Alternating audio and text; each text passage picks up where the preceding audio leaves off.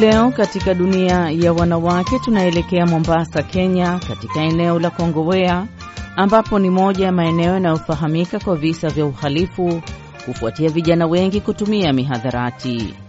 Leo hii tunamzungumzia Maimuna Siraji ambaye anaelezea mchango wake katika kuhamasisha amani na pia kutumia mitandao ya kijamii kuzungumzia harakati mbalimbali mbali za maendeleo na amani, kama anavyoripoti mwandishi wetu wa Mombasa, Amina Chombo.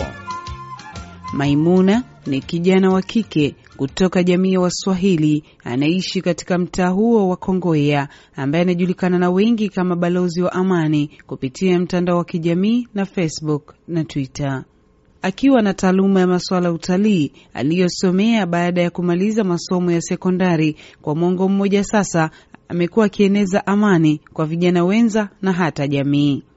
Na hapa nilianza kumuuliza vipi alijihusisha na masuala ya kuhubiri amani.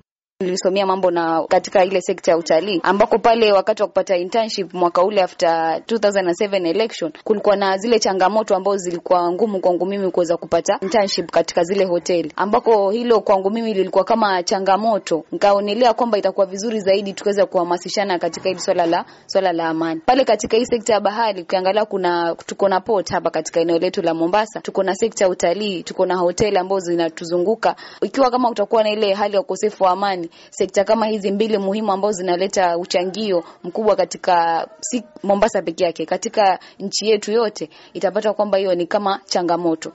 Bi Maimuna ambaye huzuru shule za msingi kuzungumza na wanafunzi kuhusu swala la amani na haja ya usalama na kutumia michezo ya kandanda kama njia ya kupitisha ujumbe katika shirika lake la kijamii Watoto Peace. Akiwa afisa wa masuala ya elimu, aliwahi kupokea tuzo la mradi bora katika maadhimisho ya siku ya vijana ulimwenguni. Na hapa nieleza kwa nini anatumia watoto katika kusambaza amani. Katika matembezi yetu tuliweza kupata vijana ambao tuliweza kuzungumza nao kuanzia darasa la sita hadi la nane, na tulipokelewa kwa vizuri, sababu walimu pia walipendelea lile changio letu sisi kama kama vijana. Tukaenda tukazungumza nao, haswa mara kwanza kabisa, topic yetu ya kwanza ambayo ilikuwa muhimu zaidi ni kuhamasishana kuhusu masuala ya amani, jinsi ya kuishi pamoja sisi kama Wakenya, na ukabila itachangia vipi ya kuleta kuharibu sisi kama nchi yetu pindi itakapoangamia ama pindi itakapokosa amani. Sisi wakazi kama wa Mombasa ama Wakenya, ni mambo gani yale ambayo yataweza kuchipuka ambayo yataweza kutuharibia hii Kenya yetu kwa jumla.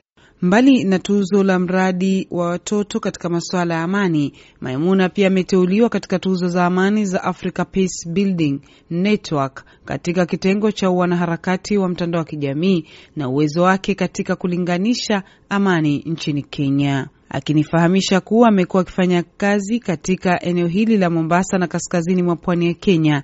Vipi alipata uteuzi huo akiwa miongoni mwa Wakenya wengine katika tuzo hilo kutoka maeneo yanayokumbwa na ghasia kama vile Kisumu na Kibra jijini Nairobi. Mara kwa mara wakati nikitembelea zile shule, mi hutumia sana social media yangu account kuweza kuelezea zile vitu ambazo tumeweza kutembelea huku mashinani chini, haswa hasa ukiangalia vijana wingi kwa sasa wanatumia hii mtandao, na ukiangalia mtandao ni vipi mtandao unaweza kutumia vizuri, nikaweza kuwapata wale vijana, nikaweza kuwaelimisha kwa uzuri zaidi. Sasa hiyo ndio ilikuwa mbinu ya kwanza mimi kuweza kuteuliwa, maanake sijui walinijua vipi, lakini waliweza kunitembelea. Walivyonitembelea sasa ndo wakaonelea kwamba itakuwa vizuri zaidi ya kwamba mimi nikiwa nominated katika hiyo category. Akiwa mwanamke ambaye bado hajaolewa na kutoka jamii ya Waswahili, haijakuwa rahisi katika kazi yake hiyo, huku baadhi wakimkejeli ama hata kutuma watu kutoa matamshi machafu katika mtandao wake wa kijamii. Akikabiliana na swala hilo,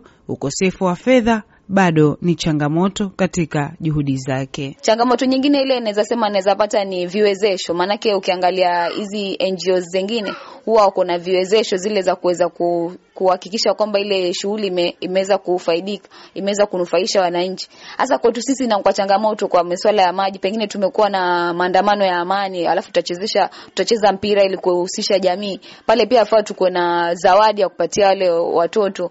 Shughuli ya kueneza amani inayotekelezwa na Maimuna na wanawake wengine nchini Kenya inaambatana na mpangilio wa taifa la Kenya wa kueneza amani ulio na kauli mbiu kuhusisha wanawake ni kudumisha amani.